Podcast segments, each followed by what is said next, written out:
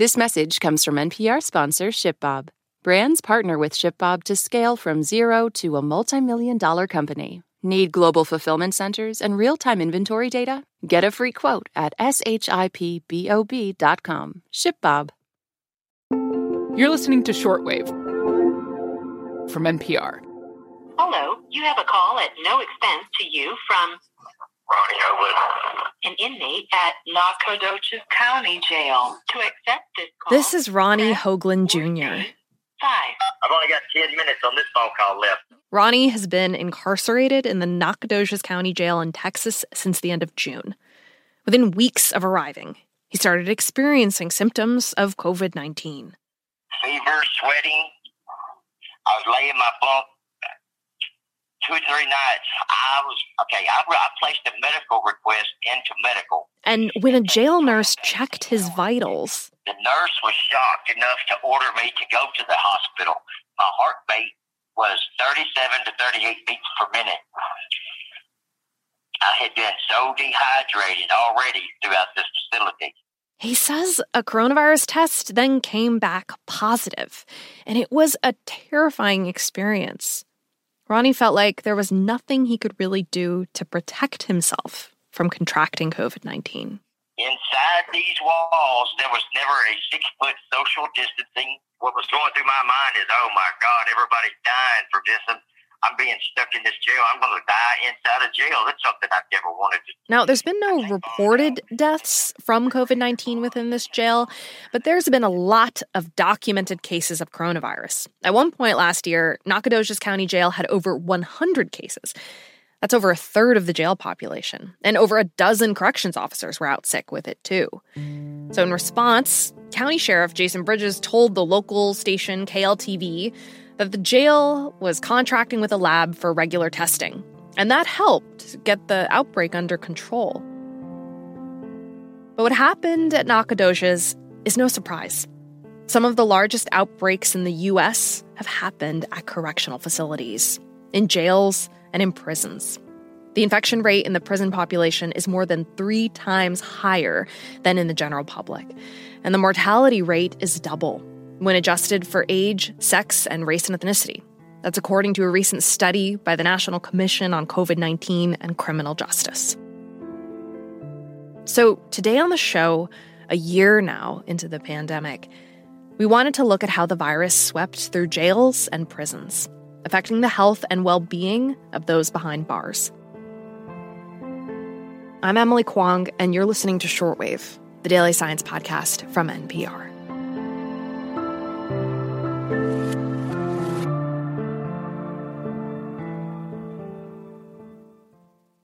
This message is brought to you by Apple Pay. Fussing with plastic cards should be a thing of the past. Instead, pay the Apple way. Apple Pay is easy, secure, and built into iPhone. All you have to do is set it up. Just add a card in the Wallet app and you're good to go. This message comes from NPR sponsor REI Co op. REI has gear, clothing, classes, and advice for camping and glamping, biking and hiking, axing and snacksing. Visit your local REI co op or rei.com for the million and one ways to opt outside. I called up Josiah Bates, a staff writer at Time, for this conversation. He covers criminal justice and race, and when the pandemic was declared, he immediately pivoted to that with questions about how this would affect inmates. And the first place he looked was Rikers Island in New York. The jail complex holds thousands of individuals, and he wanted to know how a respiratory virus would play out there once it got inside. The first person I spoke with for that story was a corrections officer at Rikers who was just explaining like the circumstances. Like the jail administrators weren't giving them a lot of information. They weren't giving them any real guidance on what to do. Um, inmates started getting scared and weren't sure you know what to do how to protect themselves. So i basically just wrote a piece looking at how it was just a warning sign for what was to come and unfortunately that came true where you have you know prisons and jails all across the country that were greatly impacted um, by the spread Yeah. Can you describe um, what conditions are like in jails and prisons? Yeah, so I mean, the way they're set up is basically inmates typically live in very close quarters with one another. There's not a whole lot of space for people to spread out. There's some, you know, common areas, but it's really a tight knit space.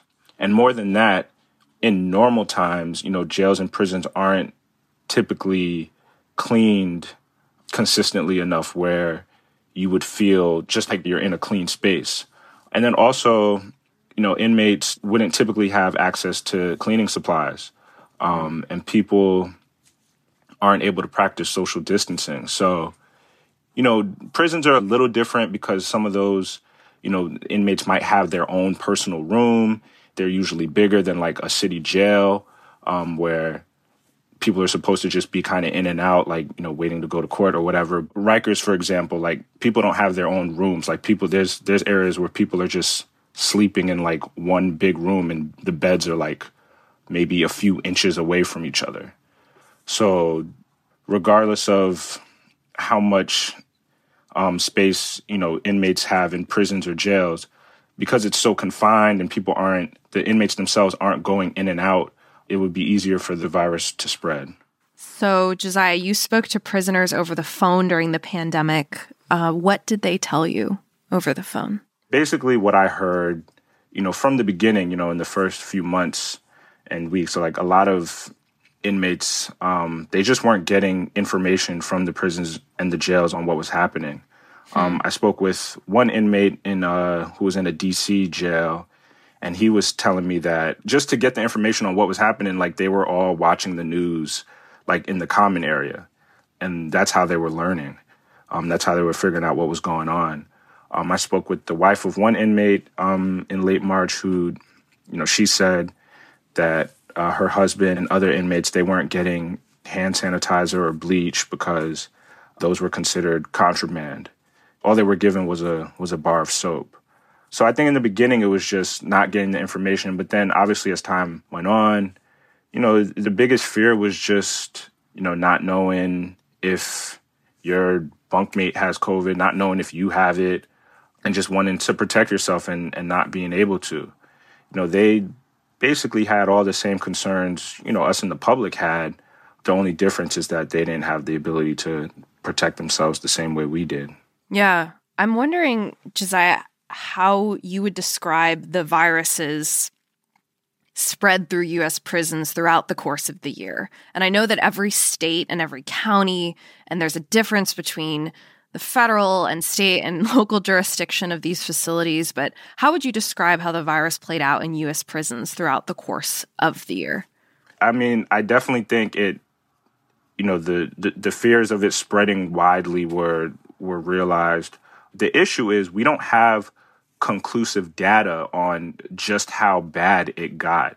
You know, hmm. different news organizations have put out their estimates and stuff, and I think the one that you know I refer to a lot is uh, the one the Marshall Project did, um, where they estimated that over 275,000 inmates tested positive and that there were over 1,700 deaths. Right, and these are numbers from December. Yes, it's very likely that the true death toll was much higher than that. So we just don't have conclusive data, but we do know that it did spread widely across prisons and jails.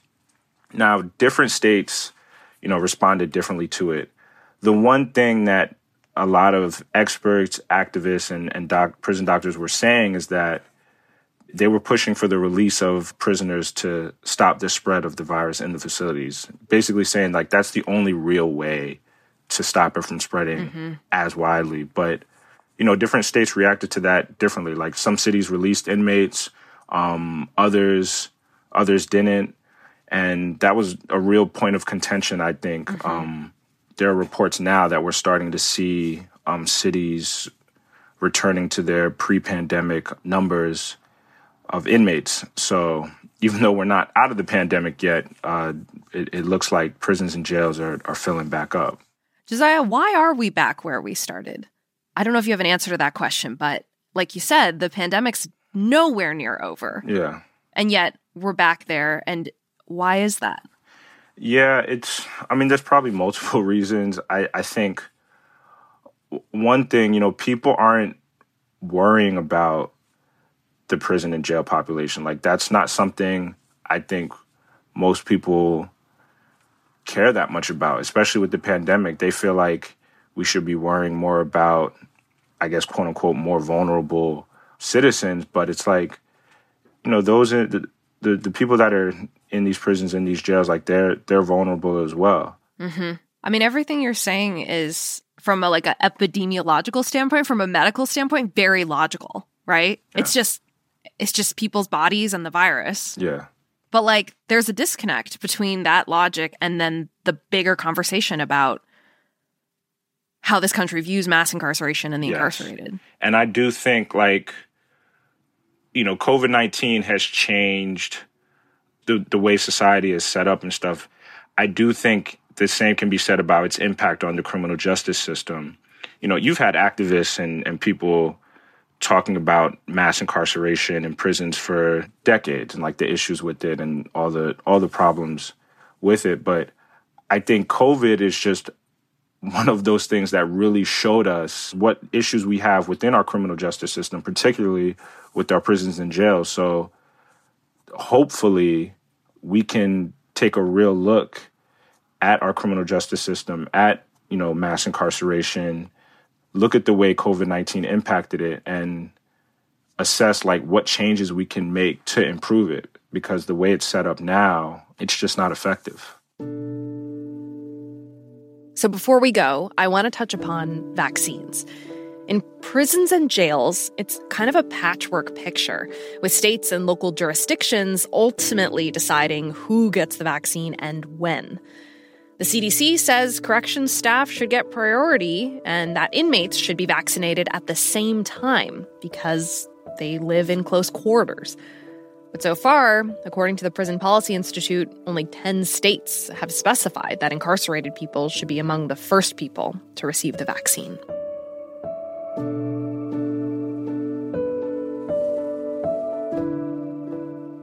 As for Ronnie Hoagland at Nacogdoches, he has since recovered from COVID 19 and is awaiting trial on a drug charge. But the state of Texas told the courts they can suspend trials until June 1st, and there's a big backlog of cases, which leaves Ronnie's case in limbo, and Ronnie likely incarcerated for months. My mom, she's 65, my dad's 66, and they're they're saying, "Well, Bubba, we we're, we're getting our shot. Uh, all we can do is keep praying." I, I've got my family are they're they're church oriented and they're a loving family. They want me to come home. They want this this pandemic to be over with. Uh, all they do is tell me that all I can do is keep praying. And,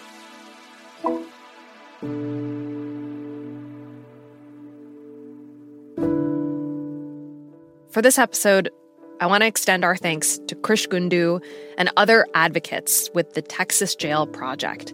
Krish and her team connected us to Ronnie and other inmates in Texas. This episode was produced by Thomas Lu, fact checked by Rasha Aridi, and edited by Viet Le. The audio engineer for this episode was Alex Drewenskis. I'm Emily Kwong, and you're listening to Shortwave from NPR.